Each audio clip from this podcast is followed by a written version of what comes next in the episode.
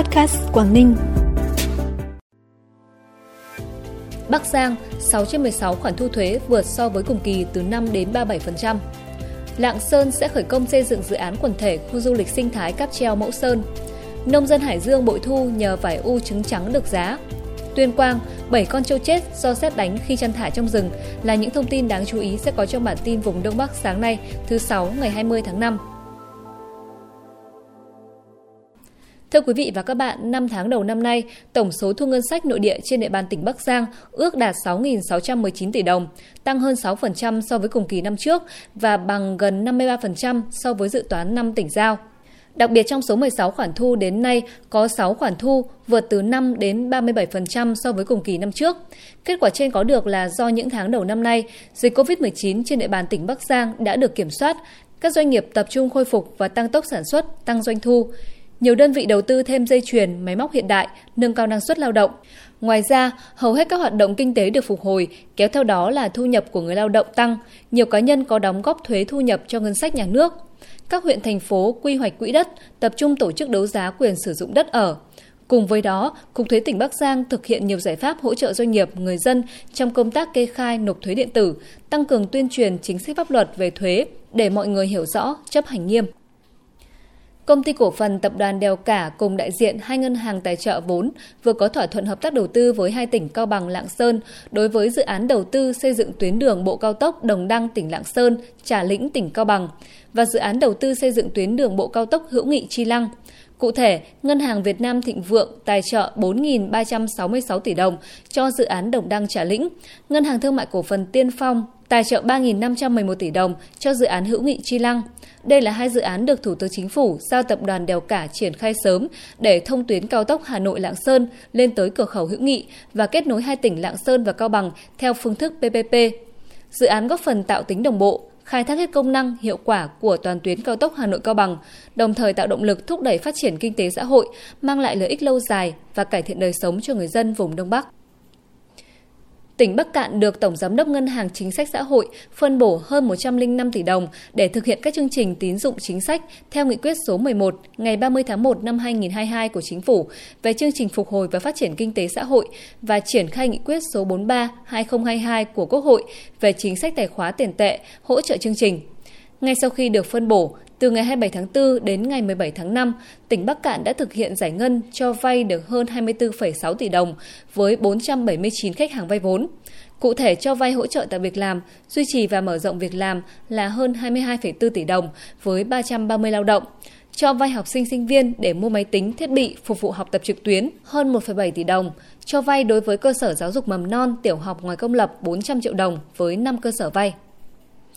Hôm nay, Ủy ban nhân dân tỉnh Lạng Sơn phối hợp với tập đoàn Sun Group sẽ tổ chức lễ khởi công xây dựng dự án quần thể khu du lịch sinh thái Cáp treo Mẫu Sơn tại khu du lịch Mẫu Sơn, huyện Lộc Bình. Đây là dự án trọng điểm có sức lan tỏa mạnh trong kế hoạch phát triển kinh tế xã hội của tỉnh Lạng Sơn trong nhiều năm tới.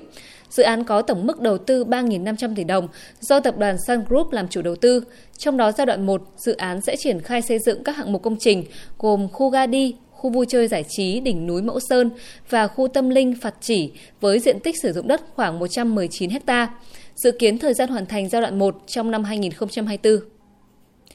tỉnh Hà Giang đã chính thức ra mắt trung tâm tư vấn xúc tiến quảng bá du lịch tại thành phố Hồ Chí Minh. Địa điểm được đặt tại số nhà 83 Nguyễn Tiểu La, quận 10 với các hoạt động tư vấn, giới thiệu các sản phẩm du lịch, điểm đến du lịch, các sự kiện về du lịch của tỉnh Hà Giang. Trung tâm tư vấn xúc tiến quảng bá du lịch tỉnh Hà Giang tại thành phố Hồ Chí Minh được thành lập nhằm giới thiệu quảng bá, đưa hình ảnh cũng như những sản phẩm du lịch của tỉnh Hà Giang đến gần hơn với thị trường khu vực miền Nam và đồng bằng sông Cửu Long.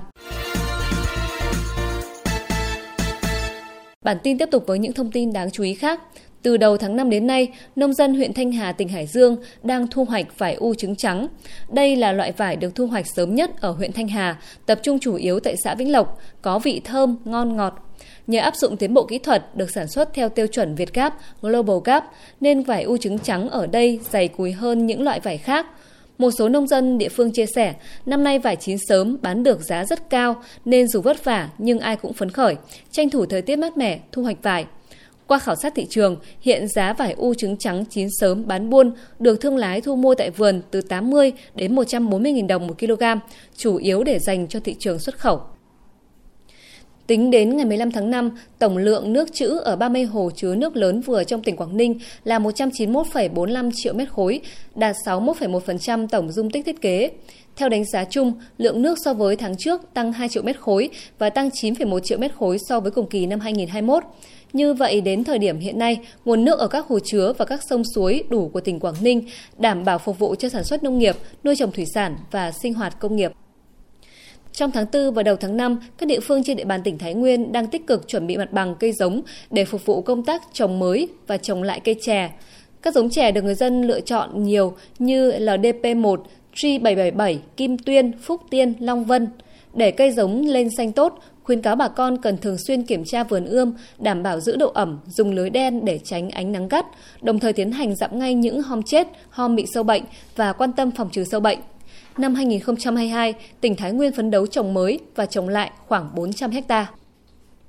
Thông tin từ Văn phòng Ban Chỉ huy Phòng chống thiên tai và tìm kiếm cứu nạn tỉnh Tuyên Quang, trong những ngày từ ngày 12 đến ngày 17 tháng 5, tại nhiều địa phương trên địa bàn tỉnh đã xuất hiện mưa lớn kèm theo rông xét, gây ra những thiệt hại về tài sản của người dân. Ghi nhận tại xã Yên Phú, huyện Hàm Yên, 7 con trâu của người dân thả rông trong rừng đã bị xét đánh chết. Cảnh báo từ Đài khí tượng và Thủy văn tỉnh Tuyên Quang, thời tiết đang diễn biến rất khó lường, hiện tượng rông lốc xét rất dễ xảy ra. Người dân tuyệt đối không ra ngoài khi mưa lớn xảy ra, tìm nơi tránh trú an toàn, đưa gia súc về chuồng, không thả rông gia súc trong rừng để hạn chế thiệt hại. Còn sau đây phần cuối bản tin như thường lệ là thông tin thời tiết. Trong ngày thứ Sáu hôm nay, khu vực phía Đông Bắc Bộ sẽ có mưa rào và rông vài nơi, riêng khu vực vùng núi có mưa rào và rông rải rác. Từ chiều tối có mưa rào và rải rác có rông, cục bộ có mưa vừa mưa to, vùng núi có mưa vừa mưa to, có nơi mưa rất to. Gió đông đến đông nam cấp 2, cấp 3, nhiệt độ thấp nhất từ 22 đến 25 độ, nhiệt độ cao nhất từ 28 đến 31 độ. Trân trọng cảm ơn quý vị và các bạn đã dành thời gian cho bản tin. Xin kính chào và hẹn gặp lại.